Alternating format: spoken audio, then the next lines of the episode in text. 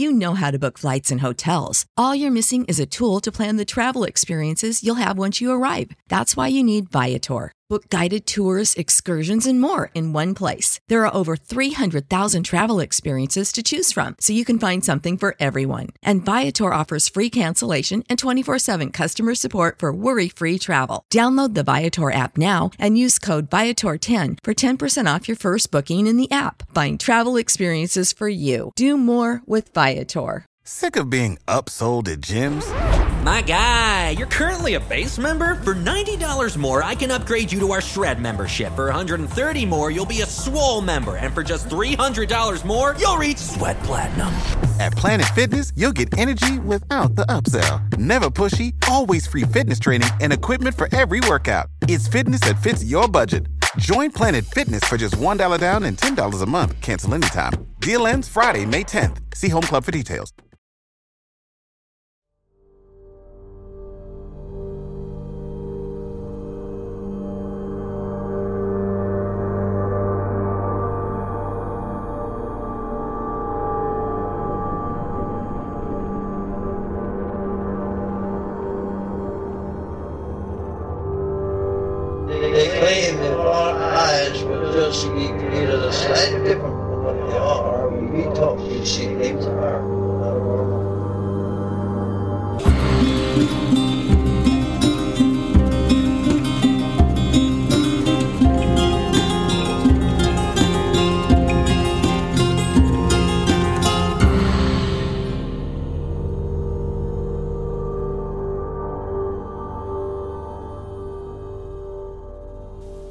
To Strange Familiars.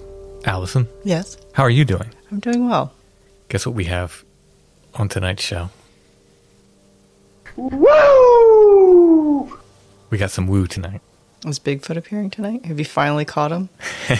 Well, we have a Bigfoot story, or at least something which sure sounds a lot like Bigfoot.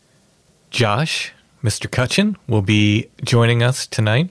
Josh and I will be talking with Alex, who has this pretty intense encounter in the woods that fits right in to where the footprints end. In fact, I think Josh says, I don't know if it's in this first part of the interview or in the second part, but basically he says this encounter could have been one of the case studies that we put in where the footprints end. And in fact, if we'd have known about it in time, this probably would have gone in there because it's kind of rings all the bells for where the footprints end. So of course, I absolutely love it. A lot of strangeness going on. It's Bigfoot and Bigfoot like things, but it's also strange lights and shadow people and all kinds of other Dreams. stuff. Dreams, yeah, it all works into it.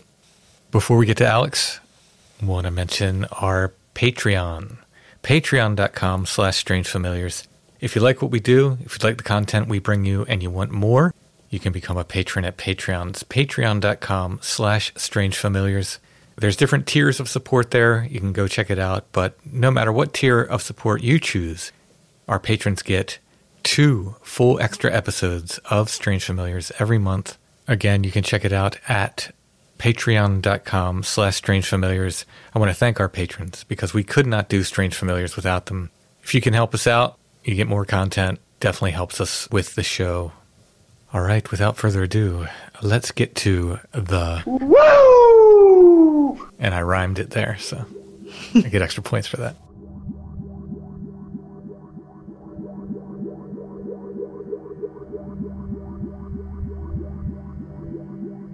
like to welcome Josh Cutchin back to the show. Josh, how you doing? Ah, the peanut butter to your chocolate. I'm here. I'm happy to be here again. It's been it's been a while. And Josh has brought with him Alex, who has. I've just read the email, and it's a pretty amazing Bigfoot account. I can't wait to hear it told and ask questions, though. How are you doing tonight, Alex? Good, good. I'm glad you guys responded to that email because I have definitely sent out a couple, and I feel like, honestly, when I when I try to retell this whole uh, encounter tale, it, it I don't know. I, I don't really get a lot of responses that seem like they believe what I'm saying, or I don't know. It's maybe I'm just being insecure, but it, it seems like oftentimes I feel like I need to leave details out because I don't know. It just seems a little too ridiculous. I've had people tell me that before. In fact, I've had people tell me that they've told their stories on other podcasts, and the other podcasts have, have edited some of the stuff out just to make it seem like more of a, the traditional Bigfoot story. Right. But knowing you guys, and I've read both those books, they're excellent, by the way. Thank you. I know that you guys uh, appreciate the, the strange details, so I decided to leave them in this time. So, Absolutely. So this happened in North Carolina, yes? yeah, this was um, August 17th of 2020 in Uwharrie National Forest. Uwharrie National Forest is that's in the mountains there. Uh, yeah, it's um, about two hours west of Durham. And I guess I'll just start telling Yeah. what Yeah, just go ahead and roll into your story. That's fine. Sure. So I guess like a little context is is kind of important. Yeah, I think it's important to say that I was not familiar with any of this phenomena beforehand. I had seen a UFO about like three years prior to this, and it sort of erased itself from my memory almost. Like I had not, I'd, I hadn't thought about it again until this encounter happened. Honestly, which is kind of weird. But apart from that, like nothing, nothing really has interested me in like the paranormal field exactly. It was always more of like a novelty for me. Like I, I watched Ancient Aliens and the History Channel and all that, and it was not really a, a thing that I believed in necessarily. I always kind of found it interesting because it just seemed kind of kooky and like these people actually believe this. Like Right, right. you know what I mean? But yeah, so that's a little context. Uh, the only reason I decided to go camping was because I was in a place where I was um, effectively like trapped in a house with um, my roommate and his girlfriend during the COVID lockdown, uh, and I was unemployed at the time, and I just needed something to do. For whatever reason, I just decided that I was going to go camping. And the only reason I chose this partic- particular spot was um, I had decided that I wanted to go camping in like a wilderness area. I didn't really want to do like a, a campground necessarily. I wanted to like I don't know test myself physically, I guess. Because again, this was a point in time where I was uh, fairly depressed and not in a great space mentally. Those Um, are interesting and important notes. I'm aware of that now, which is very interesting. Had you been camping in general before, or was this just Yeah. your, literally your first time camping? yeah, I used to go with my dad in like uh, the Blue Ridge Mountains and all that. So it's not like my first time, but Okay. I was definitely not experienced necessarily. Mhm. Um, all right. Sorry, I just need to like kind of calm myself down before I retell this. There's always like this residual anxiety whenever I talk about this. Okay, so I decided to go camping in Uwharrie National Forest. I don't have like a specific location in mind. You know, I'm just winging it essentially. I bring a tarp. I don't bring a regular tent. I'm, I don't know what I'm doing essentially. I grab all that, put it in my car, start driving. It's around like two o'clock when I pass by a sign for like a camping area, and I decide like, all right, I'm just gonna park here, and I'm gonna walk into the woods and just like set up my shelter wherever, and then just stay there for like a day or two, and just come home and I'll. for some reason, I thought that would make me feel better or something. I don't know. I just again for whatever reason, I had this like innate desire to uh, just go out into nature and I don't know, just stay out there for a couple days. There's no real reason necessarily, which I find odd. So, anyway, I get there. The first thing that happens when, when I step out of my car is that I notice that the woods are completely silent. It was so weird that my, like my ears were ringing. It was so quiet. I did not understand why that was. And Wow. initially, and what time? yeah. What what time of year was this again? this is August, so like Oh yeah, so it should have been well, you know, Yeah. noisy with insects and everything else. Yeah. Yeah, exactly. No bugs, no birds, no wind, just complete silence. It was the weirdest thing. So my initial reaction was like, okay, what's going on here? I try to rationalize it basically by just writing it off as inexperience. You know, I haven't been in the woods for a couple years. You know, this is fairly novel territory for me at this point in, in my life. So, you know, I just kind of ignore it. As I'm walking down the trail that I find it's becoming stranger and stranger because it's not going away. You know, like I, I kept thinking, you know, at some point I'm going to hear a bird or an animal or an insect or something, but nothing for at least like 20 minutes. I'm just walking down the trail and I, uh, yeah, sorry. Um, I'm just trying to recount because there are so many small details. I'm trying to get everything in here. No worries. it's been a while since I've like verbalized this too, so it's just gonna take me a minute. Yeah, no worries. So I'm walking down the trail. The first like living thing that I see are two deers, and they they look at me and they're up on this hill. They let out this like weird squawking noise, which I've never heard a deer make before. It's kind of weird. They look at me and then they just like run off, and I think like, all right, at least I saw something living. You know, Yeah. like this this silence is so it, it's I can't. I know you guys have had your own experiences. I don't know the details exactly, but maybe you've experienced this kind of tinnitus, uh, ringing in the ears sensation before. It's been more like like suddenly I just noticed like everything's gone quiet. This was like as soon as I stepped out of the car. Yeah, that seems even weirder. Like for it's one thing if like you're just there and like suddenly things go silent, but for it to just step out of the car and it's already quiet, that seems even weirder. Right. So yeah, I see these deer, and it's it's kind of in a reaffirming moment, just because I, uh, you know, the silence was broken by something. Yeah. It immediately comes back, and I'm just like, all right, I'm not gonna go back to my car because I'm feeling weirded out because this I don't want this trip to be a complete failure. I arrived to this area, and it's about a mile down the trail, across a bridge, and it's in between like two little streams, and there are like some big rocks nearby. Uh, and I think like, all right, this is as good a place as any. I'm still feeling fairly intense anxiety because I I'm just so weirded out by this this sensation that I'm feeling in my head, which is totally novel. I've never had anything like this happen before.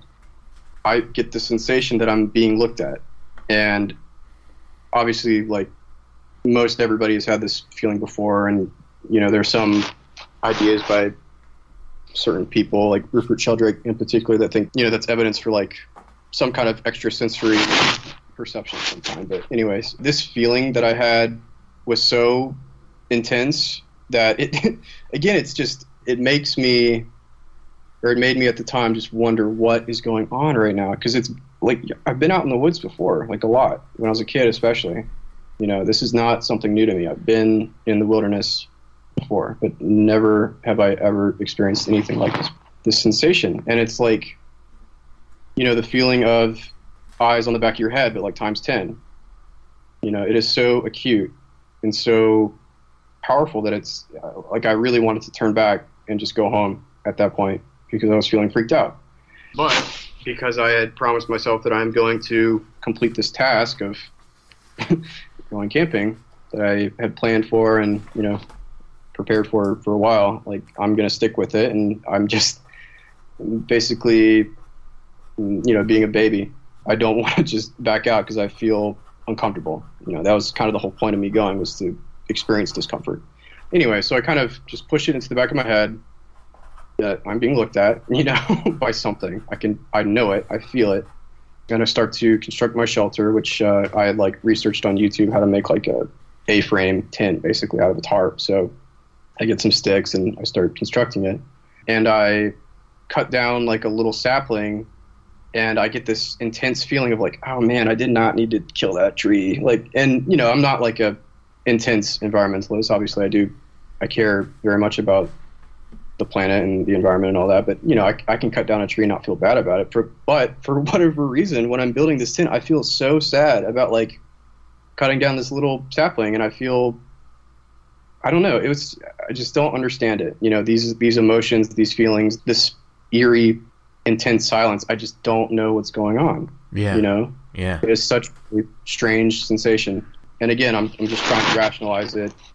Before any of this happened, I never believed in anything strange. Nothing strange has really happened to me before, except for that UFO that I saw. Again, there are just so many little details that I have to remember because some of them are important. And it's, Yeah. Yeah. No this worries. is, yeah, this was over like an 18 hour period of time where I'm stuck with these beings or whatever they were for Wow.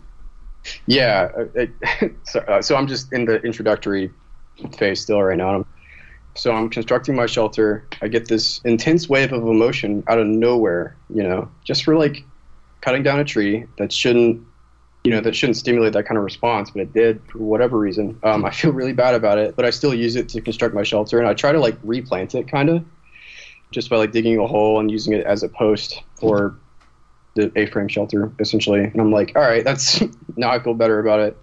I get in my little tent and just to make sure it's good, and you know, it's it's fine. It's not the best thing ever, but I get out, I start walking around, and then this sensation of being watched becomes even stronger, and I'm like, okay, like this is severely starting to freak me out at this point because it, it's like I, I don't know like again i've been out in the woods alone many many times. There's been nothing like this that has ever happened before especially not this kind of like adrenaline nervous system response that i i guess i would describe it as. I don't know. I just felt like my my whole body was being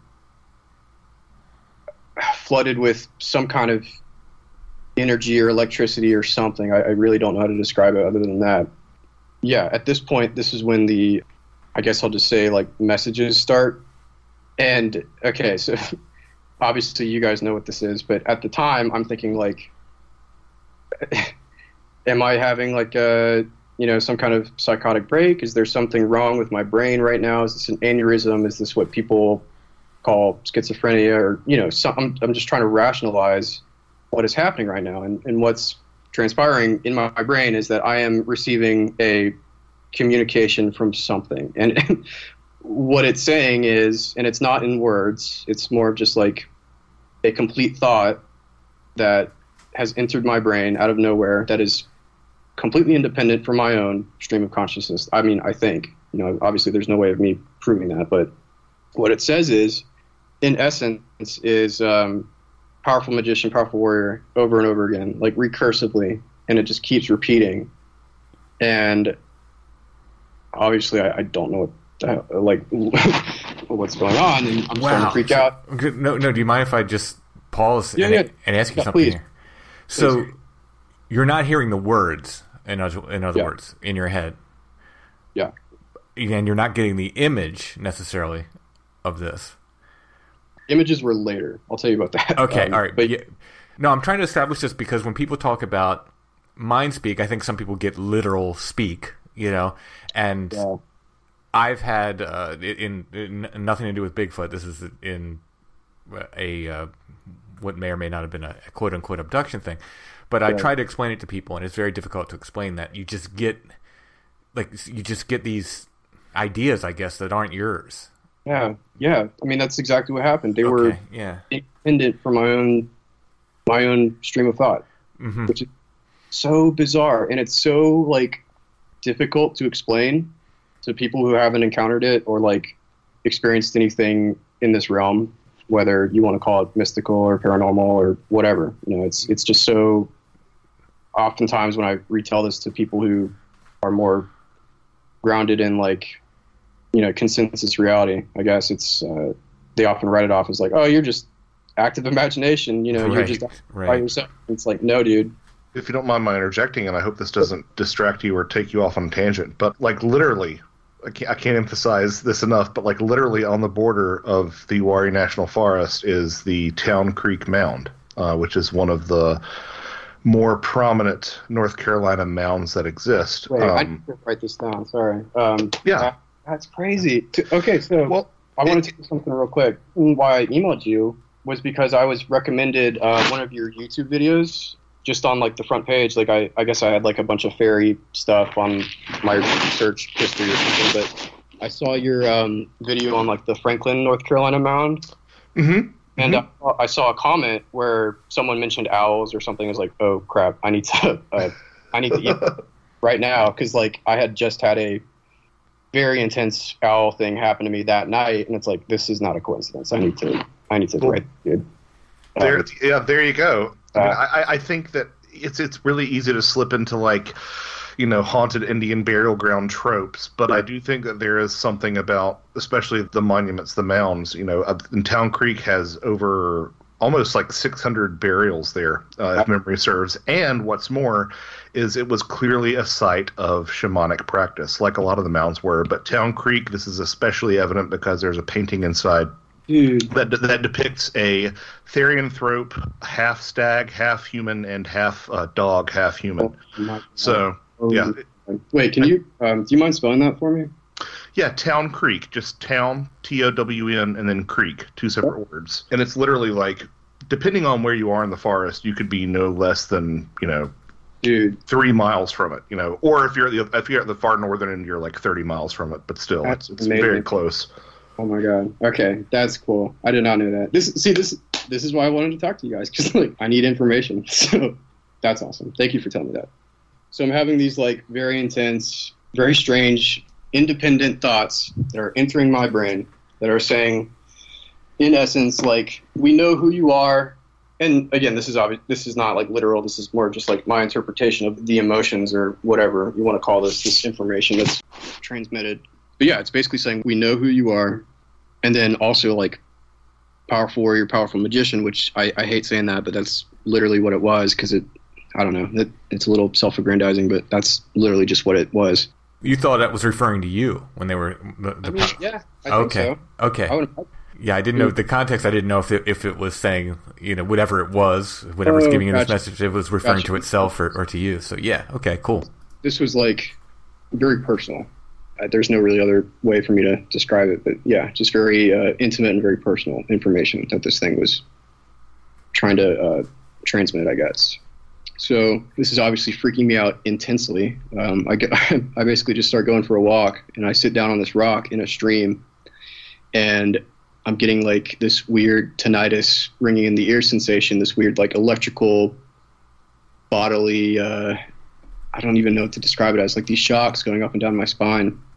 Later on, like I started doing research into like Kundalini stuff, and you know, I I'm not saying I believe any of that, but it's just interesting to see like the parallels between a lot of um, magical and mystical systems and, and like this spinal energetic sensation that I'm feeling. But anyway, I'm sitting on this rock. These messages just keep coming, and it's like, again, it's uh, it, it's more of like a, a, a download, I guess. Like I kind of condensed it down to a couple key points of like the magician and like the we know who you are thing. But it, it was over a period of like a couple, maybe like 20 minutes or so. So it took a while for me to like fully absorb whatever this was, whatever was happening. Once it stops, I'm like, okay, that was extremely weird. I guess um, I need to go to a therapist or like a psychiatrist when I get home because that was like incredibly concerning from a like rational standpoint, you know, or like from a uh, I don't I don't like this word either, but like uninitiated standpoint, I guess. Before I knew what this was, I was trying to pathologize it, I guess, if that makes sense. So anyway, it abates for a little bit. I get back in my tent and I'm like, all right, I'm just gonna like, I'm just gonna stay in here. I'm gonna I'm gonna go to sleep as soon as possible, and then I'm just gonna wake up and go home immediately, and then get myself checked out because that was incredibly strange. And it, this is only this is like two o'clock in the afternoon when this is happening. So again, th- this entire day and night, there's weird stuff happening, which increases in intensity, which I will get to in a second. This is when it gets a little scary. So I get in my tent. Again, it's middle of the day, like 2:30 in the afternoon. The weird sensations start again, and I'm like, okay, do I just need to leave, or am I like, you know, I'm, I'm starting to panic a little bit because I'm just, I don't feel totally in control of the situation. You know, like I'm having this sensation where I feel like I'm being watched. I'm having these strange bodily sensations. I'm having these bizarre, intuitive, you know, thoughts that are not my own, and I'm beginning to feel extreme fear and anxiety. Like the fear that I am feeling in this sensa- in this uh, situation is like it's unreal.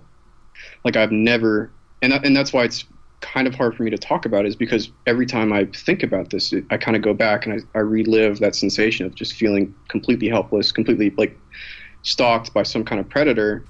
And another reason why I don't really talk about this a lot is because whenever I bring it up to people and they dismiss it, I'm like, okay, you know, I just, I'm telling you something that is extremely traumatic, extremely frightening, and you're just dismissing it and laughing at me. So, I mean, that's a big reason why I don't talk about this with anybody, so except for you guys and uh, other people who, who know. So, No, I get It- that totally. Yeah. yeah. So the fear that I'm feeling is like I don't know how else just to describe it, but it is like ingrained so far deep in my DNA that I feel like whatever this phenomena is is extremely ancient and is like part of being a human, or I don't know, like I don't know something about like there was something about like DNA involved, and this is like I don't know my my intuition at the time. Obviously, I don't know exactly what that means, but like it just felt like yeah, this panic and this fear that I'm uh, experiencing is has been experienced before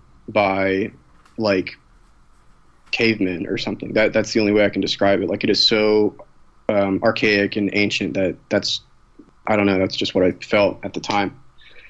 And I'm just like lying on my belly in this like shoddily constructed tin structure, and I'm, I'm just feeling completely helpless, completely vulnerable, getting ready to basically just leave. You know, and that is when I hear this noise. And what it is is a okay. So obviously you guys know what the deal is, but it was a giant monkey. And you know, obviously, like when I, God, like even saying that now, it's just like I can't believe I'm saying this, but that's that is what happened, man. It's like it was a giant monkey sound, and it was so loud and so big that it was again like whatever it was was huge. You know, like there's no possible way a human being could have made this noise. So this is a vocalization. Yes. At the time, I'm thinking like, uh, giant monkey noise. you know, like what possibly makes it sound like that out in the woods of North Carolina? And my mind never thinks of Bigfoot. You know, that is just not something that I had ever, ever considered to be a possibility. Obviously, you know, when I get home, I start doing research of like indigenous animals of Uwharrie, and it's like, okay, what what could have made that noise? And finally, after like a couple hours of me researching like boar noises or like cougar noises, it kind of just dawns on me like, wait, wait, don't people believe in Bigfoot? You know, and it's I start um, googling like Bigfoot noises, and I come across the Sierra sounds, which I'm sure you guys are familiar with. Oh yeah. And the whoop that I heard was exactly the same, like 100% the same noise, the exact same noise, down to like the syllable, like the whoop you know, like the mm-hmm, mm-hmm. double syllabic whoop or whatever you want to call it. And that was a very disturbing moment in my life. Was that kind of dawning uh, realization that I had encountered a Sasquatch, I guess. So anyway, going back to the woods, I hear this noise.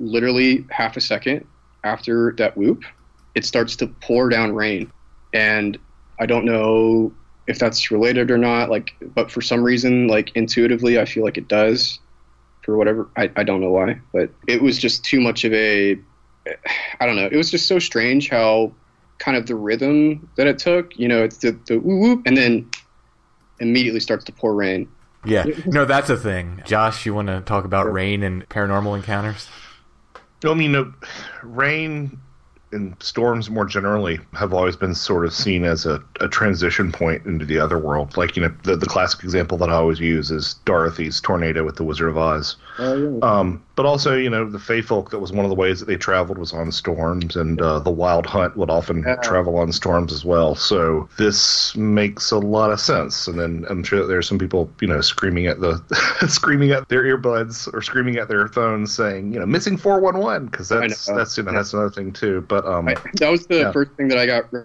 recommended to watch was that Missing 411, the haunted documentary when I got back because I posted what happened on Reddit. You know, a lot of people were like, "Oh, you could have been abducted." And it's like, all right, you stop. Like, don't freak out. Yeah, I mean, I think it's more important as, or more interesting at least, as like that sort of transitory uh, inflection point when Yeah. you're sort of breaking through that barrier or some I'm, some somebody's like you know sitting there saying well you know the when the the portal manifests there's you know electrons in the air that agitate a storm and stuff nobody, but nobody knows exactly what's going on. but but for me it's for me it's going back to that medieval literature and saying Yeah. oh no the transportive storm to the other world is, is sort of what you're doing with yeah Not to thought- throw you off course, sorry. but you might Yeah. find this interesting. Very recently, there's an area that I go to called Hex Hollow where I've had multiple weird experiences. And very recently, I was there for it's the first time I did a solo hike there in over a year. I think it's been a long time.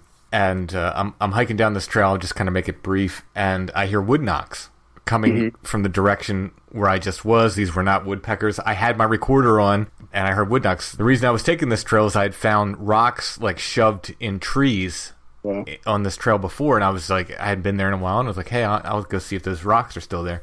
They weren't. I replaced them. Uh, I don't know if that was a good idea or not. Immediately after replacing them, I hear these wood knocks. I turned on my recorder before that and said, like, hey, I, you know, just tell. I was just kind of doing a little segment for my listeners. And uh, I hear the wood knocks. I caught them on, on the recorder. You can hear them. And immediately afterwards, immediately after hearing these wood knocks, the wind picks up.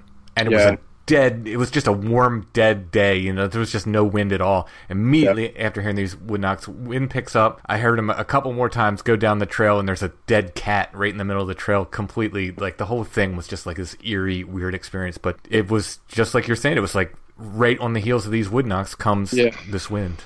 So At least it wasn't a raccoon, the Tim Renner Kryptonite. it, it, it was in the same area though, Josh. It was Oh, nice. it's probably nice. about a quarter of a mile away from the raccoon attack area.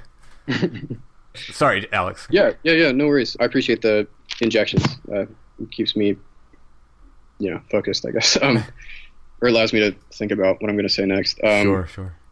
I actually forgot something. See, this is why this, this is why it's so difficult for me to talk about this because there's so many things that happen. Like, I've described it myself like a spider web. It- Yes, it's, totally. It's not linear. It's a spider web, and it's so hard because you remember something. Go, oh wait, before that happened, this happened, and y- yeah, it's so. I get That's it also- completely. I, that's also why, again, I, I don't like talking about this with people who don't know what the, the deal is. Is because like when I start doing it, it's like, oh, and this and like this big monkey, and it's like, oh, dude, if I heard myself speak without prior knowledge of any of this, like, oh, this guy's crazy. You know no, what I it's, mean? it's very hard to tell this stuff in a linear fashion. It's very difficult. Exactly. So that's why I appreciate it so much for you guys um, listening. So what I forgot was before I heard the monkey noise, before it started to rain, I had this extremely intense sensation of this like magnetic pull from the top of my head to something very high up in the sky. And I don't know how I knew that, you know? Like I don't know how I could tell that I was energetically or magnetically connected to something up in the sky. It's just like that's what it felt like, you know? I could just sense it for whatever reason. Again, like all of these like bodily sensations, like this extra sensory stuff has never really happened to me before. So it's all very novel. It's completely new and very overwhelming. But th- I feel like for whatever reason, that's kind of an important detail because it happened like right before all of the extremely weird stuff started to happen. So anyway, I feel this weird mag- magnetic pull up in the sky. That stops. I immediately hear the the whoop, and then it immediately starts to rain. And then I start to feel. I thought I was afraid before, but like this is again like this fear is so intense like i can't even describe it you know i felt like i was about to be killed i was about to be walked up to and just like grabbed and my neck broken and then eaten by something yeah and i've never felt like a you know I, i'm a human being I, i've never felt like i don't want to say i've felt like a predator before but um, that's normally what human beings are they're at the top of the food chain Right, uh, right. you know I mean? So I've never felt other than that is what I mean. Yeah. So this intense feeling of just complete helplessness. Like I'm about to this is my end, you know, I should not have come here. I'm about to die, basically. And that is when it's whatever this is starts to walk like around me. You know, like the noise that I heard was probably about if I had to guess, maybe a quarter of a mile away. I mean, obviously that's just an estimate. I didn't go out there and measure exactly, but it's like a rough estimate. And I start to hear footsteps from that from that area walking towards me, and it's bipedal, on two feet. Again, like I've heard what deer and boar and all those other critters sound like, and it can sound bipedal, but whatever this was was distinctly on two feet. Like I, I know that. You know, I didn't see it, but I heard it.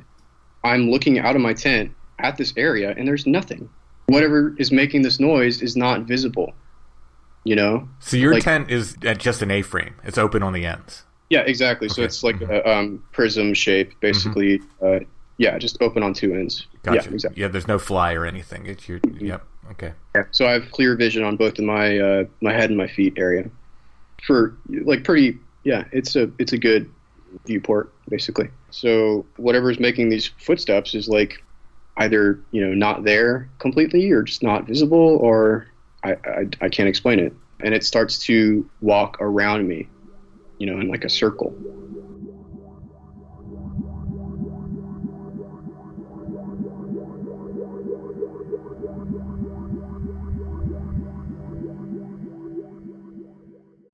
You know how to book flights and hotels. All you're missing is a tool to plan the travel experiences you'll have once you arrive. That's why you need Viator. Book guided tours, activities, excursions, and more in one place to make your trip truly unforgettable. Viator has over 300,000 travel experiences to choose from. Everything from simple tours to extreme adventures and all the niche, interesting stuff in between. So you can plan something that everyone you're traveling with will enjoy. Real traveler reviews give the inside scoop from people who've already been on the experiences you're considering. So you can plan with confidence. Free cancellation helps you plan for the unexpected. And 24 7 customer support means you can travel worry free. Download the Viator app now and use code Viator10 for 10% off your first booking in the app. Find travel experiences for you. Do more with Viator. Sick of being upsold at gyms? My guy, you're currently a base member. For $90 more, I can upgrade you to our Shred membership. For 130 more, you'll be a Swole member. And for just $300 more, you'll reach Sweat Platinum. At Planet Fitness, you'll get energy without the upsell. Never pushy, always free fitness training and equipment for every workout. It's fitness that fits your budget. Join Planet Fitness for just $1 down and $10 a month. Cancel anytime. Deal ends Friday, May 10th. See Home Club for details.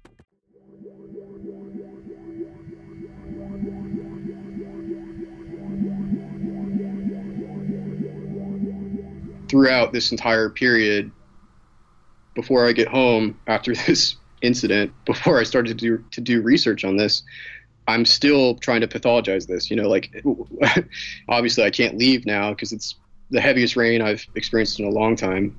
We just had a thunderstorm like a couple hours ago here actually, but this is like it, incredibly intense, very heavy rain. Luckily, I'm in a position where I, you know, nothing's gonna like flood my tent or anything like that. But you know, I can't just walk out of here in this weather, basically. So I'm stuck in this tent with this thing, this giant thing walking around me, and I, I'm just trying to figure out what is going on. So again, I keep trying to rationalize it, thinking like, all right, as soon as I get home, I'm going to go see a psychiatrist. Like, this is not good. I'm hearing things that aren't there. I'm like, you know, something's up for sure in my brain or something. But eventually, it kind of dies down a little bit, like the footsteps stop.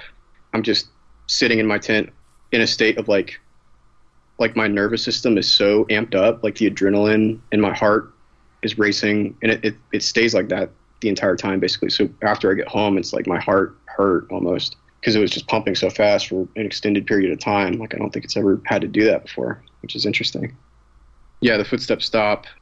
After a little bit of time, I'm just peering out of my tent, just still trying to like find out what that possibly could have been. And I see this like little flash of light behind a tree, and it looks like a like little metallic, what I would imagine like a, a like a little coin on a string being reflected by the by the sun might look like if it was held up, you know, in that area. But again, like you know, it's it's pouring rain, no lightning bugs are out, you know, no bugs. Period. As far as I could tell, no birds, no bugs, nothing that could have made that light.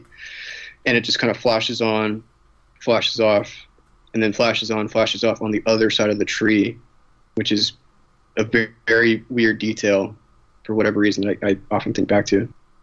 And then I never see it again. But again, like I, as this is happening, when I see that light, it's like, what is like? I can't. I'm just so confused. You know, I know I keep repeating this, but it, there's just nothing. I have no context for any of this. It's just so bizarre. So that happens. A little bit more time passes it's about like maybe five o'clock in the afternoon, so it's starting to get a little darker. Not really, but um, I have this thought of like, oh man, I'm, I'm so glad I didn't hear that giant monkey again. And as soon as I have that thought, it makes it again. It makes that same whooping sound, but this time it's a little different. It's got like three syllables in it. It's like ooh, I can't even do it, but it's it's a little bit of a variation on that whooping sound. But it makes it whatever this thing was on the top of a hill, like in a completely different area. You know, so again, it's that same kind of synchronistic schedule of events. The timeline is so odd. You know, I have this thought, and immediately it makes that noise. You know, that doesn't seem like it's a coincidence to me. It's the same thing with the rain. You know, right? Yeah. No, th- yeah. th- these are all important factors to note. Absolutely, yeah. yeah. So I have that thought. It makes that noise again. Like the fear response kicks in. Not that it ever stops, but it starts to ramp up a little bit more. And whatever this thing is, it starts to walk down the hill towards me again. And it's like, oh no. Again, like I can't even describe this adrenaline the fear was unreal. So hard to, to describe like the fear because it was so intense, and I, I know I keep expounding on that, but um, I think it's important just because it was this was ten times the level of fear I've ever experienced in you know it, like a car accident or you know, anything sort of traumatic in the, the human world. Mhm. Makes, yeah, I mean? yeah. No, I, I've, and, and it's, it's in fact, I think the first time Josh and I ever talked, I told a story that happened in the same place where that other story happened a couple years earlier, and uh, a sequence of events happened. But at some point, I was so afraid that my knees locked up. I was just hiking. I wasn't. I wasn't yeah. camping. Oh, that okay. Sorry, um, that just reminded me of something. I was like, I couldn't move. Yeah, I was so afraid I could not move Yeah. muscle. I was like paralyzed. That's. almost. I wanted to run with every fiber of my being, and I couldn't. It was like it was like a dream where you're running but you can't. I couldn't move. I had a walking stick with me. I was leaning all my weight on it because I, I was completely locked up. So I don't know if it's exactly what you felt, but you know, uh, And, I, yeah, I, I I feel like something similar. You know, That's so strange. That's so weird. mine didn't end with a sighting or anything. It, honestly, I got the feeling that mine ended because whatever it was decided I I wasn't ready at the time. Oh, oh my god. Okay, yeah, that just reminds me of like, yeah, there's there, there's just so there's just still so much more that happened that I want to get to. Yeah, Um, yeah, yeah. Please. Yeah. This thing is walking down the hill. I'm beginning to freak out again. I can't move. I'm paralyzed. Whatever. there was like this weird kind of. I don't know how else to describe it. But like, there's this weird moment in time where it was, you know, five o'clock. I'm estimating. I didn't have my phone on me or my watch. Right. I had my phone on me, but it was in my backpack and turned off. But I didn't have any way of like telling time except for like looking at the light, essentially. So basically there was at one point it was broad daylight you know five o'clock uh, or you know like starting to get to evening time and then the next moment it was like almost pitch black and i've read about you know time dilation with alien abduction things like that and i i don't know what happened you know it's just maybe it was just sort of like the adrenaline that kind of causes some sort of strange time dilation but you know before i knew it is what i'm trying to get at it it was completely dark and when I say completely dark, the canopy there is fairly thick, so there was no light at all. I could not see the hand in front of my face. It was that dark. Usually, and again, uh, we talked about this and where the footprints. And when you're having these intense, like an, a car accident, say, Yeah, yeah, like yeah. things Time- time- slow down. They don't speed up. You know. No, it was it Yeah. was it was very weird. Yeah. You know, I feel like there was something that happened that I don't remember. Mm. May I don't know. That's a concerning thought, but I don't really think about it that way anymore. So if in the state of mind you were in, Mhm. if it hadn't been raining so hard, and, and if you hadn't been so, uh, you know, almost paralyzed or literally paralyzed by the fear, would you have just left at that point? Um, it, uh, yeah. Okay. Most, yeah. yeah, but now it's suddenly it's dark, and now you're like, well, I'm here now, yeah. right? Okay, Yeah. so this is what, the, you know, there there are just so many details that make me think like whatever whatever happened or whatever these things are, they know who I am, and this is a very personal, very like, I don't know what to call it other than like.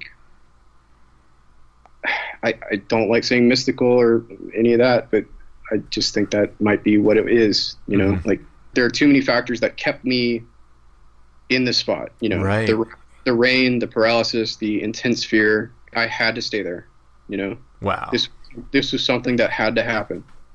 That is something that I I think now. You know, obviously in the moment I'm like I want to leave. I want to leave. Like please. Right. Right. Yeah. Yeah. I'm sorry I came here. This is oh yeah. In my head, I was like, okay, I reached a point where like I'm accept I'm kind of accepting that I'm about to die and you know, these are my last moments and like whatever this thing is, it can read my mind basically, you know, like Wow. obviously obviously before I did any research, that would be something that I would never even consider actually thinking, but you know, this is like uh you know, when people are about to die, they start to become religious almost that kind of you know what I mean? Yeah. Yeah. so I start to think like, all right, this thing has displayed that it can inject thoughts in my head. It can possibly read my mind because it knew that I was thinking about the noise before it made it, like half a second later. So I start to think like these thoughts of, please don't hurt me, please don't hurt me, please don't hurt me. I'm so sorry. I should not have come here. I realize that I won't take anything. I won't do anything bad. this is why I bring up like the cutting down the tree part too. You know, because again, like the, those weird emotions that I started to feel when I did that were just um, again very acute, and I feel like are possibly related to this. Yeah, I just start to like project this thought towards whatever this thing is of like, yeah, just please don't hurt me. I'm sorry. you know, it's dark at this point, like pitch black. I am basically in like a sensory deprivation, and I start to have the thoughts again. These independent, clearly not my own thoughts. And this is a strange detail. I get this. I don't know how this came through exactly, or how I knew this, or how I intuited it. Intuited it, if that's a word. But they sounded in my head almost Native American. And you know, I, I again, I don't know how I know that. That's just kind of the feeling I had. You know, this felt very old, just very indigenous.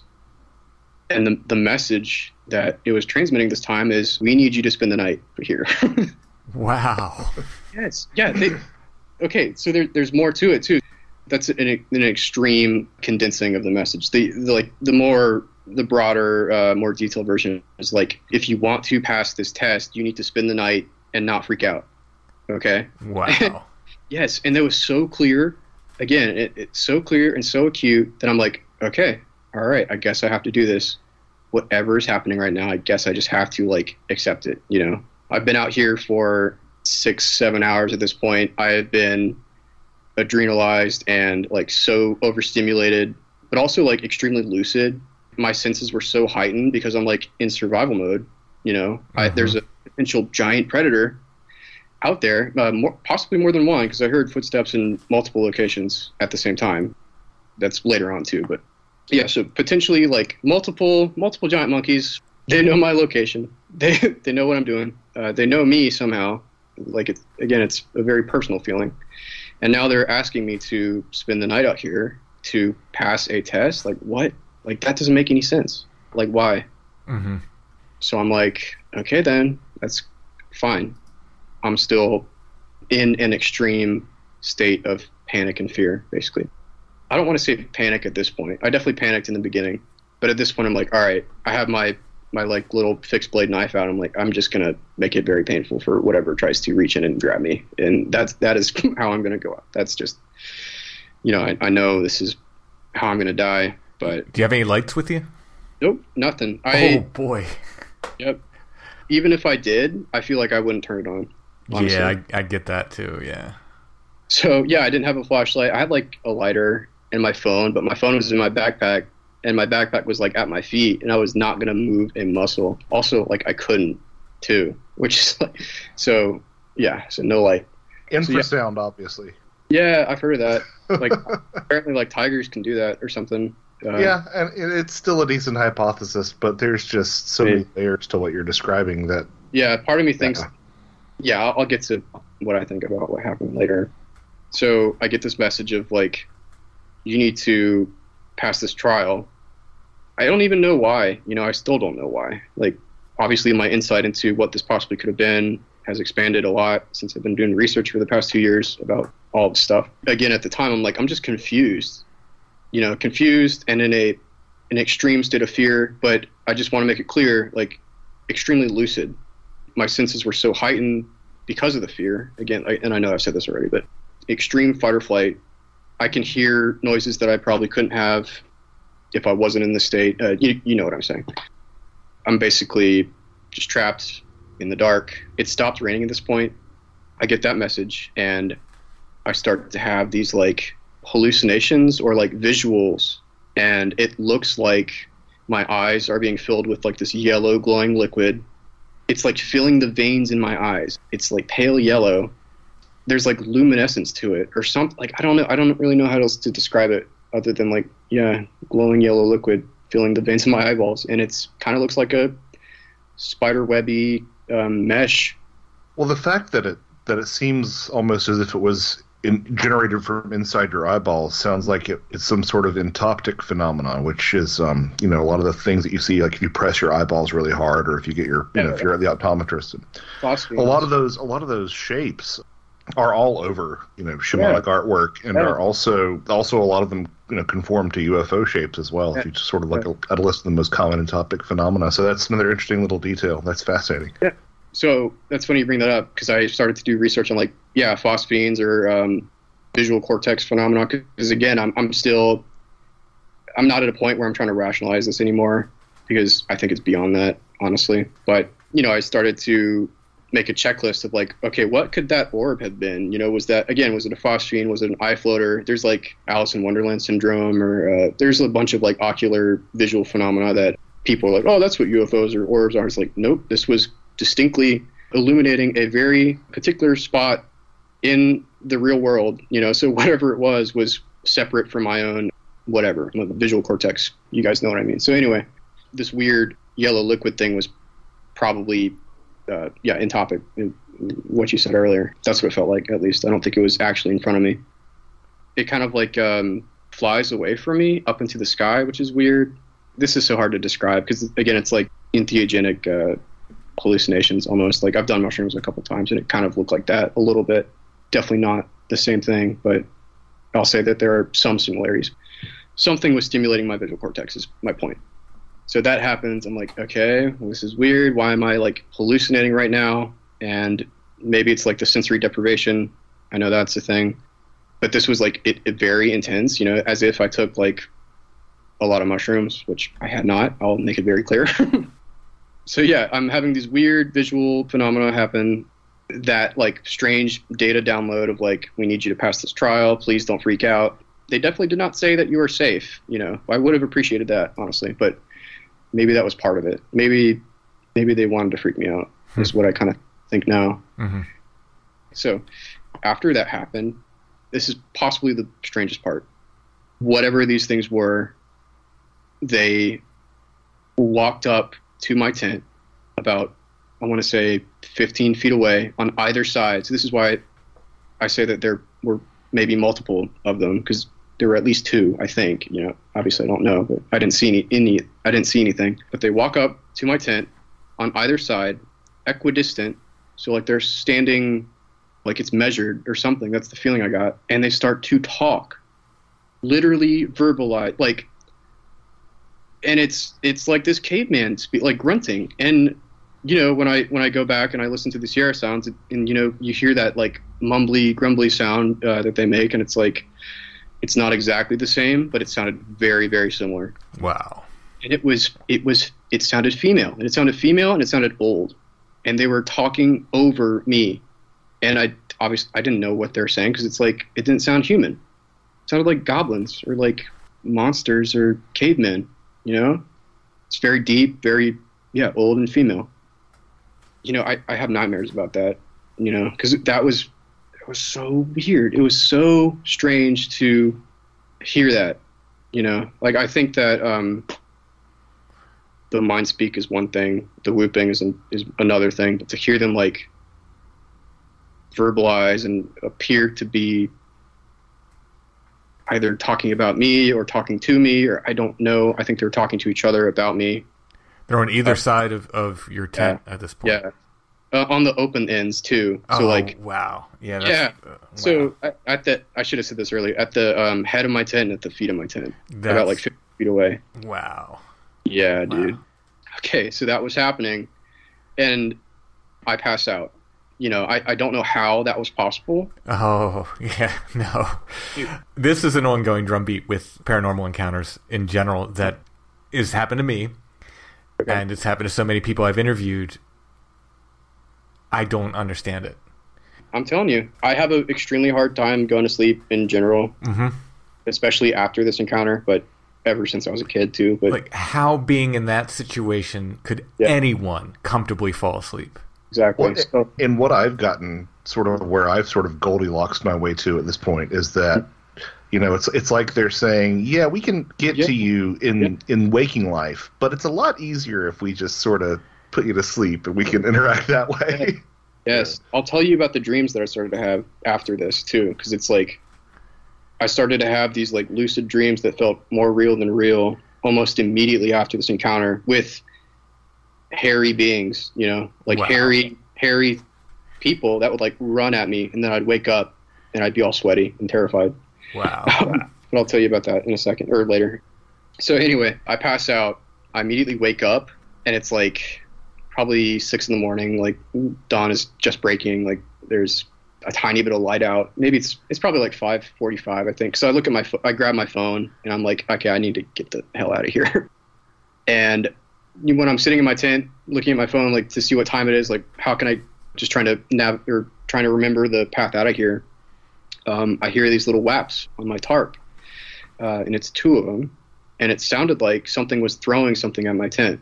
I peek my head out very tentatively because I'm still horrified uh, of my current situation, and I see like little pebbles by my tent, and it's like those were definitely not in that location beforehand. You know, I'm I'm fairly certain. So whatever this thing is has been throwing rocks in my tent for a little bit. You know, like this little pile of pebbles.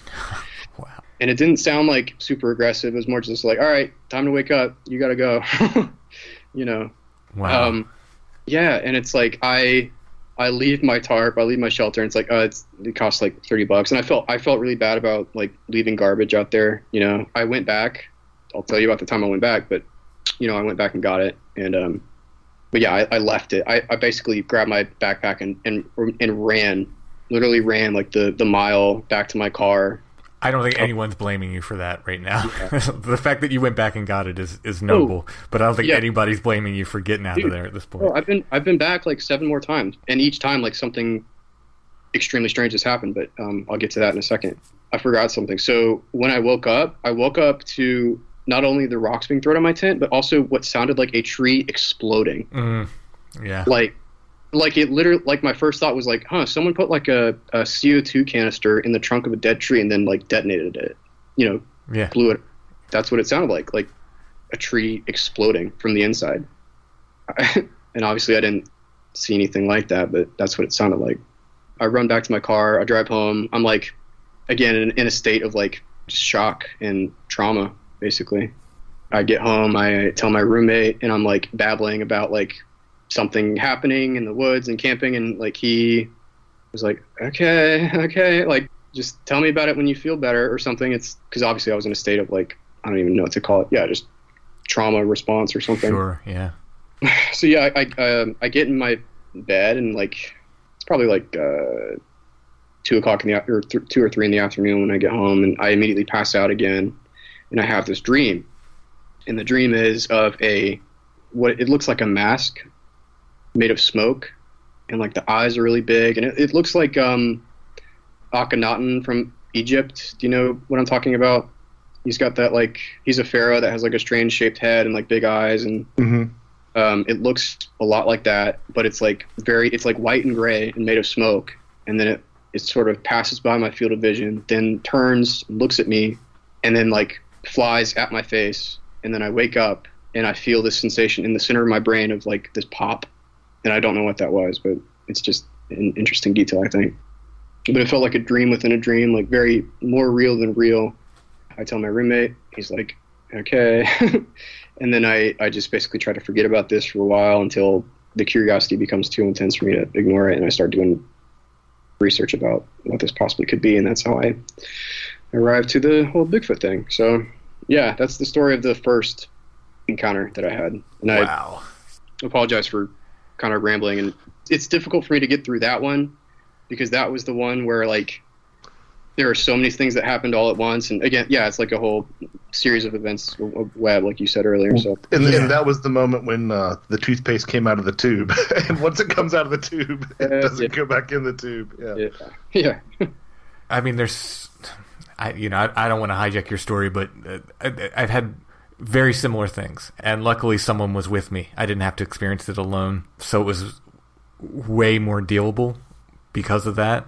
But so many of the things, like something walking around, so so I was woken up at like three thirty in the morning by wood knocks, like real heavy, like a baseball bat smashing against a tree, no more than fifty yards from my tent, and I had the presence of mind to hit record because I'm always thinking of content for the podcast. Yeah.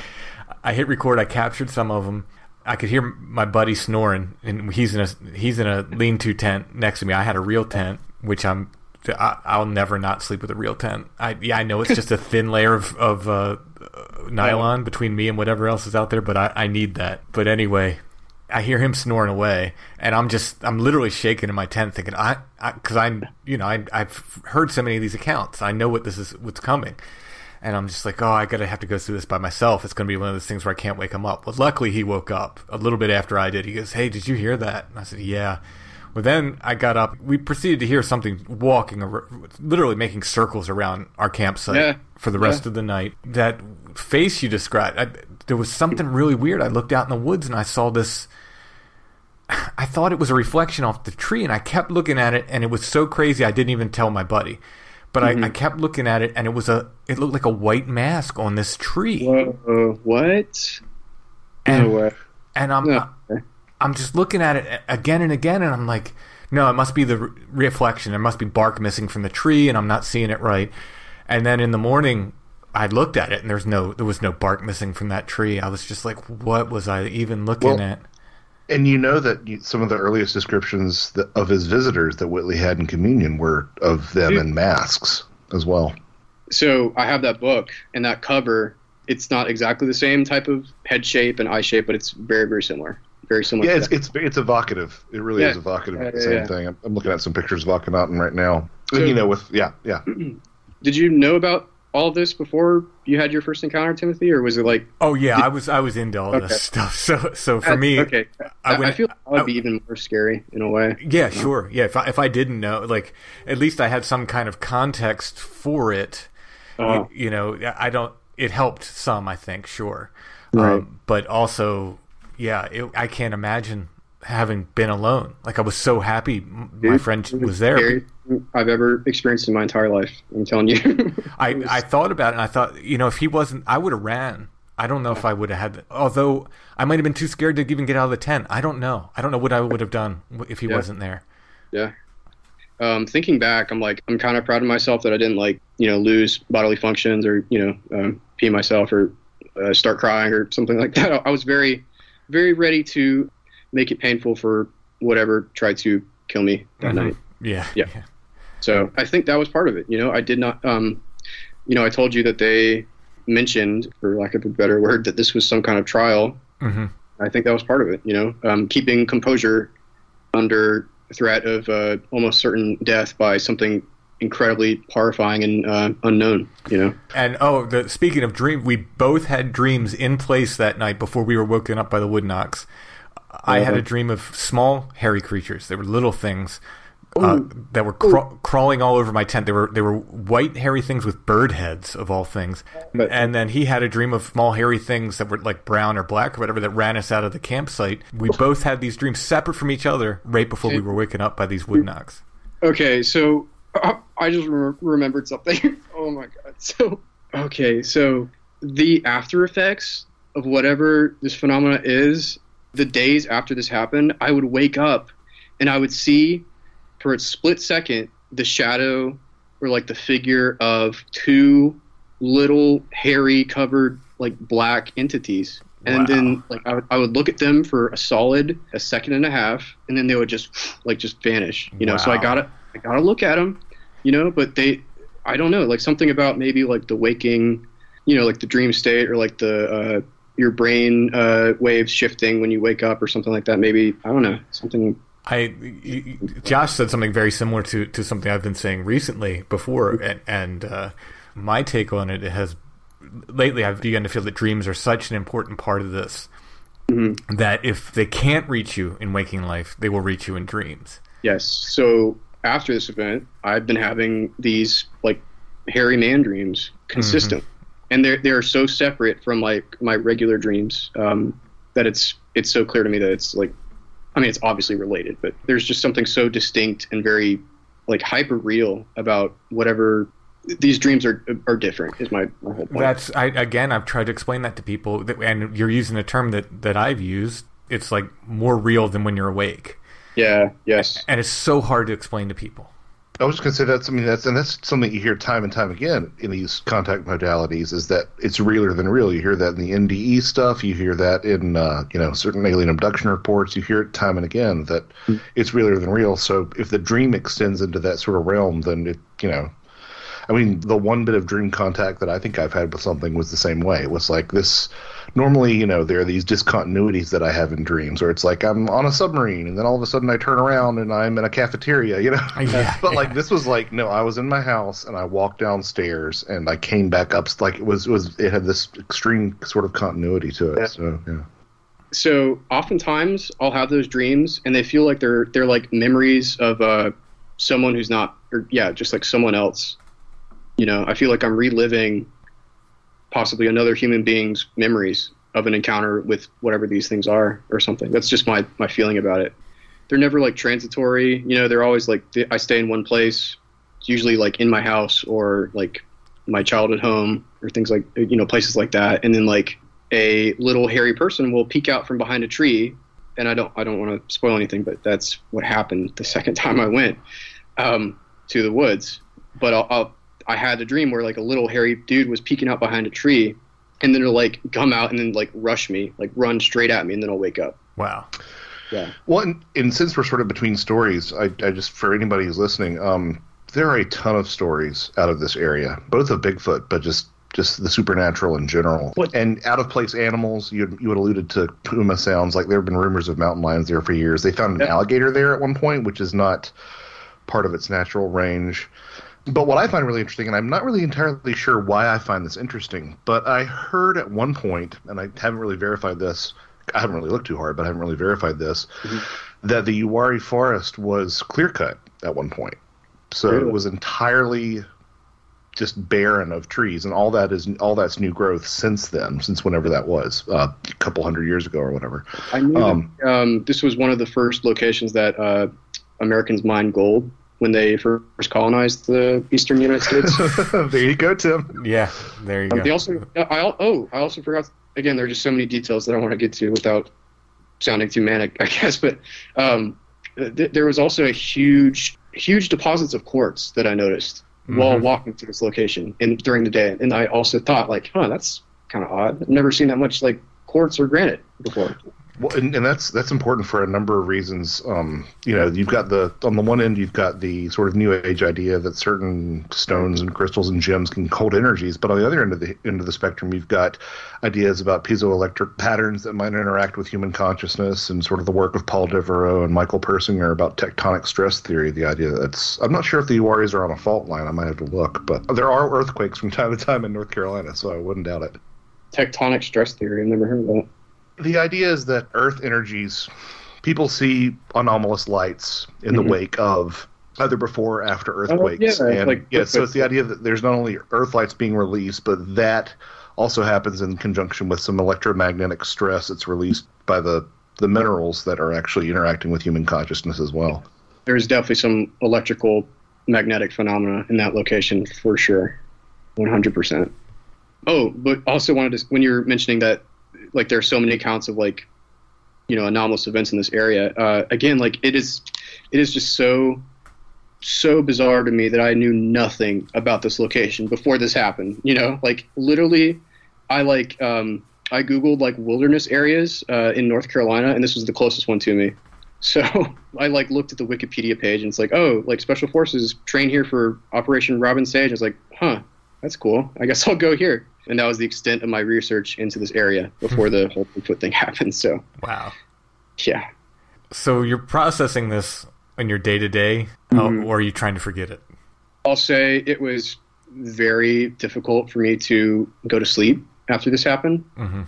for the first like month or so. Like thinking back to that time, that was uh, I don't want to say it was rough necessarily, but it was definitely I don't know, very interesting. So when I got home, I felt like my body was different. I felt I went down to my bedroom and I could like sense the energy, and the energy was like very, very bad because I was in a, a very negative frame of mind at that point in my life. I was like still very upset about a breakup that I had like a year before. Like it was very hard for me to get over that um, because it ended very traumatically. Okay, that's weird because that kind of reminded me of something. I forgot to mention this.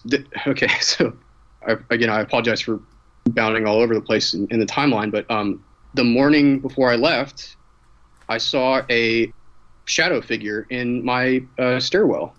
Whoa. Yes, and I, I, I had never seen anything like that before. You know, it, it was just like this uh, head and shoulders and torso, and I didn't see the legs because I only saw it for a, a split second. But I assumed that, that they were there. But just the shadow of a human or humanoid, and it was out of the left corner of my eye. And I looked at it for a second, and again, like I got a good look at it for like a second or a split second, and it just sort of vanished into the wall or like just disappeared into the air, basically. Hmm. And I did not think about it. I forgot about it, you know, until all of this happened and I started to like put the pieces together, I guess. Mhm. And that memory came back to me as soon as I got back to that. I, I like walked down the stairs and I started to feel like this very intense depression energy is what I call it or what I called it. And it's like, I remembered like, wait a minute, I saw like a weird, I saw like a weird shadow figure in that spot.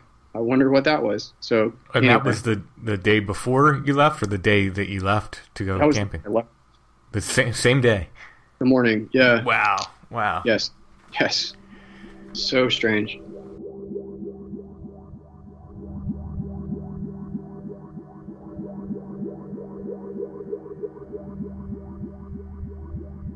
There's more with Alex. We will be having a second episode with Alex for everyone. That'll be next week's show where we get into more of the strangeness and also his return trips. And on his return trips, he sees some pretty strange stuff in the same location.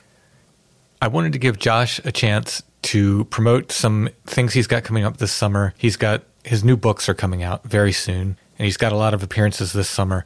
So I recorded this little segment so Josh can mention everywhere he's going to be. You might hear this same segment on the next episode because we recorded both parts of the interview at once. So, Josh, you have some appearances coming up.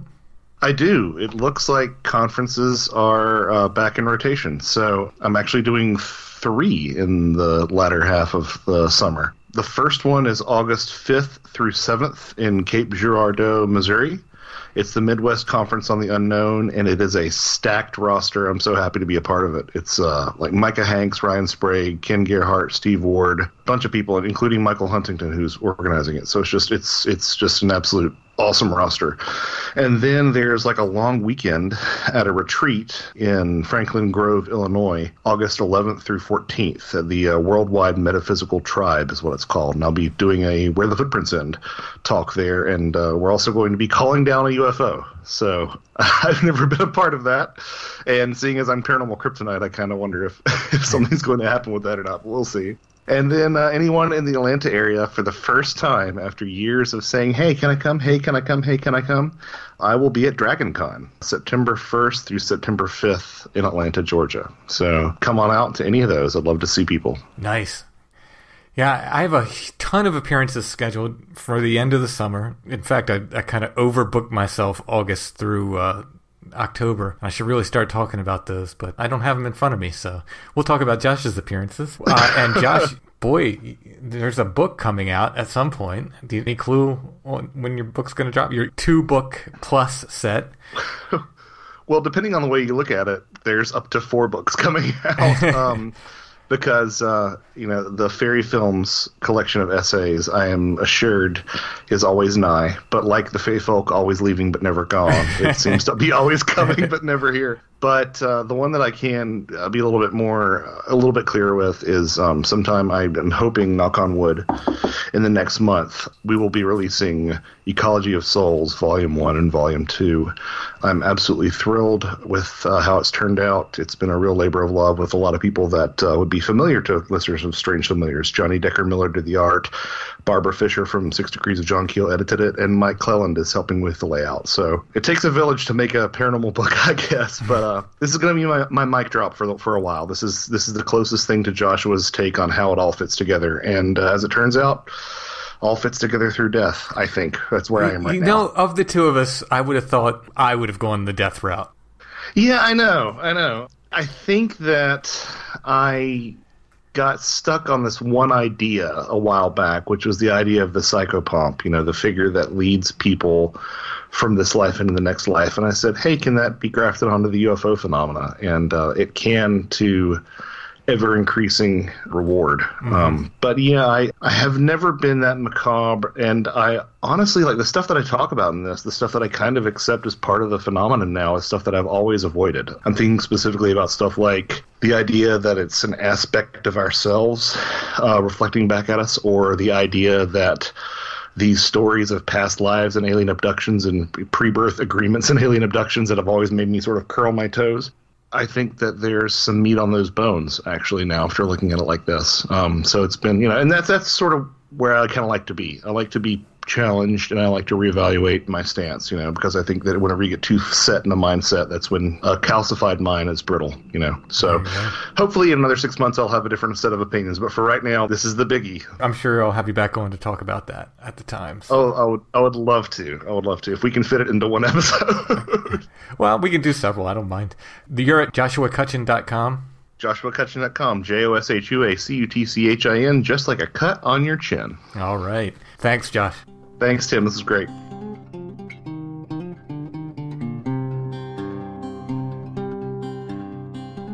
Ninety Days to the Perfect Puppy.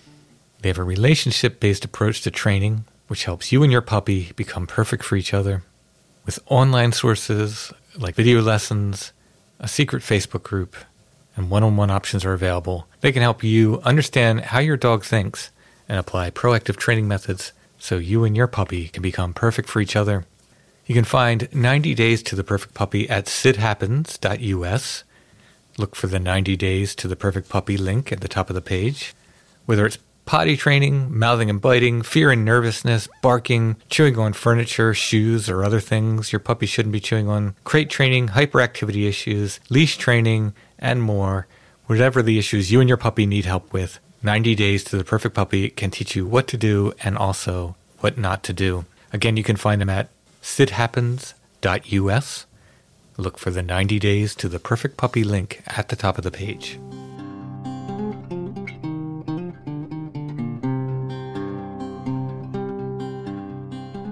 Uranium glass.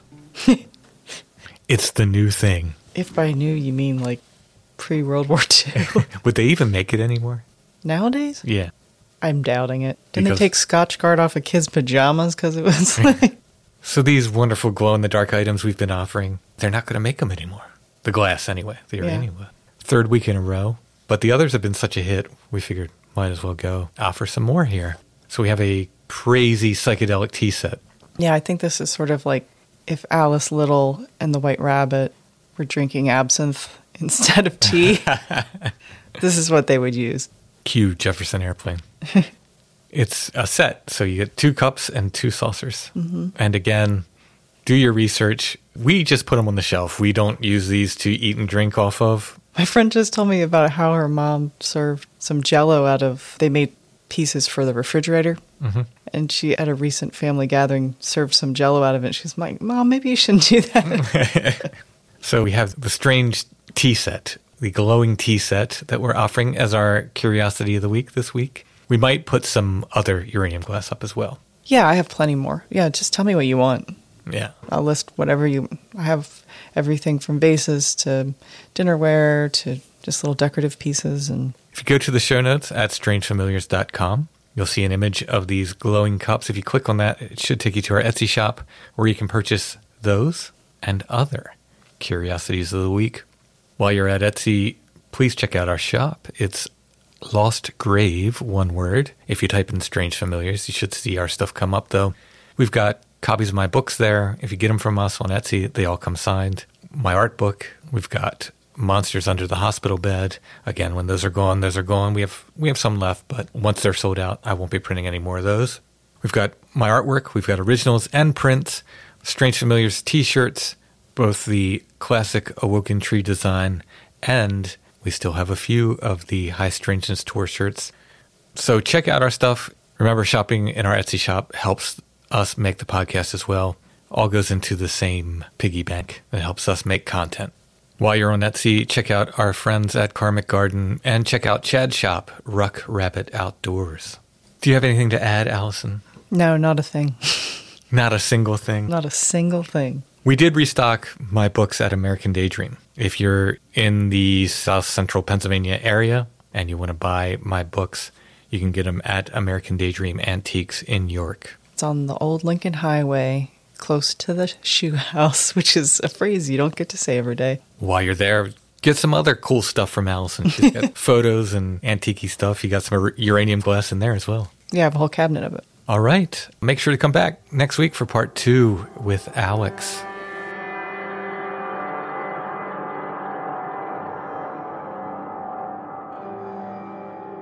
Strange Familiars is a production of Dark Holler Arts. Music, books, podcasts, and more. Intro and background music is by Stone Breath. If you want to hear more or purchase music by Stone Breath, you can go to stonebreath.bandcamp.com. Strange Familiars is on Facebook, facebook.com slash strangefamiliars, where you can join the Strange Familiars gathering group. We are on Instagram at Strange Familiars, one word, and you can find us on the web at strangefamiliars.com.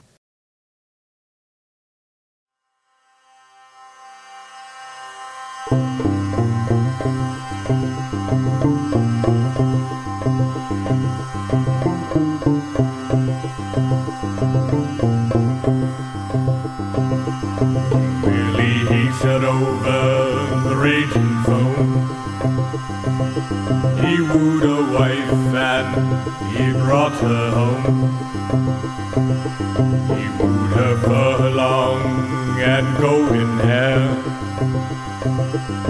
mother wrought a mighty care.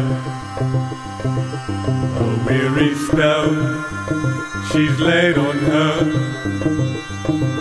She'd be with child for many long years. But this poor child she'd never bear. And in her bower she lies in pain. King Willie at a bed head he did stand. And down his cheeks the sudden tears did run.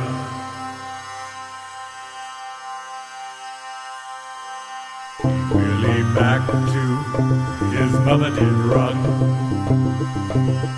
And he's gone there as a begging son. Say my true love has steed. The likes of which you ne'er did see. On every part of this horse's mane there's hanging fifty silver bells and ten.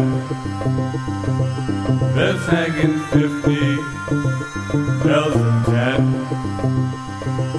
This goodly gift shall be your own. If you'll turn back to my own true love, that she might bear my baby son. No of this child should ever to be, nor from sickness will she e'er be free. But she will die and turn to clay, and you will wed with another maid. And time said, this weary man as he returned to his home again. I wish my life was at an end. Willie back to his mother did run, and he's gone there as a begging son. Say my true love has this golden with all around the middle. On every part of this girdle's hem, there's hanging fifty silver bells and ten. There's hanging fifty bells and ten. This goodly gift shall be your own. If you'll turn back to my own true love, that she might bear my baby son. Though of this child she'll never like to be, nor from sickness will she e'er be free. But she will die and turn to clay you will wed with another maid. Then sighing said, this weary man, as he returned to his home again. I wish my life was at an end.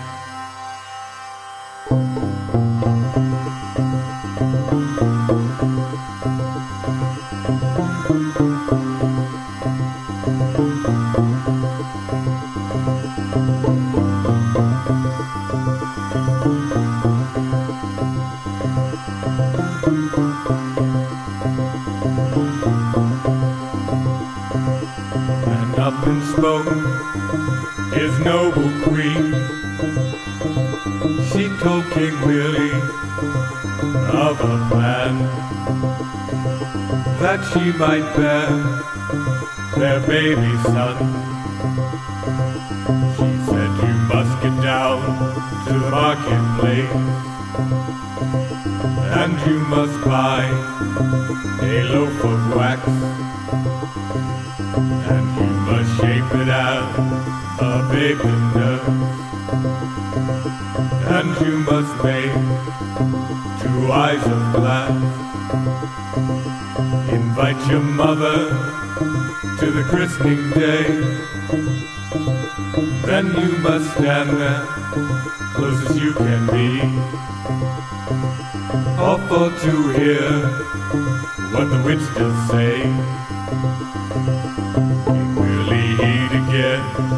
The marketplace, and he did buy a loaf of wax, and he did shape it as a bacon nurse, and he did make two eyes of glass. He asked his mother to the christening day. Then he did stand there, as he could be. All for to hear what the witch did say. Oh, how she strove and how she swore. She spied a babe where none had been before. She spied a babe where none could be before. Said who was it untied the night witch knots? Braided among his lady's locks. And who was it to gout the combs of care? Braided among his lady's hair. And who was it the master kid did slay. That ran and slept underneath her bed. That ran and slept all under her bed. And who was it? Untied a left shoestring. And who was it that let her light her be that she might bear this little baby. And it was Willie untied the night witch knots braided among his lady's locks. And it was Willie took out the combs of care braided among his lady's hair was Willie the master kid did slay. And it was Willie untied a left shoestring. And it was Willie that let a lighter be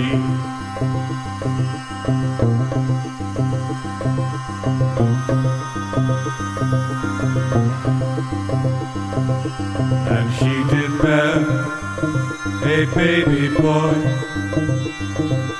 And bright the blessing that be them upon. Oh, bright the blessing that be them upon.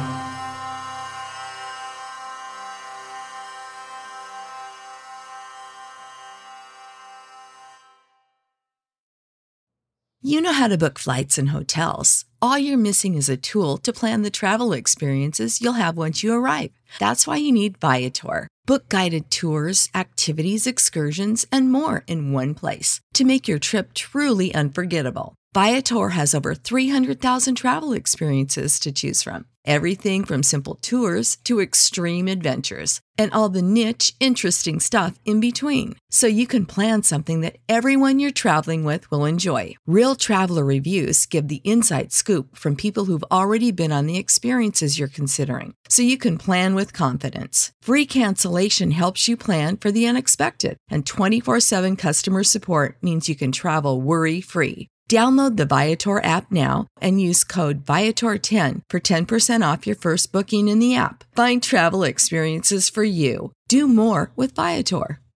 Save big money on your outdoor project now at Menards. We have everything you need to keep your outdoor power equipment running smooth so you can keep that lawn in tip top shape or enjoy some time on your boat. Right now, all FVP, lawn and garden, and marine batteries are on sale through May 5th. Check out our entire selection of FVP batteries today and view our weekly flyer on menards.com for more great deals.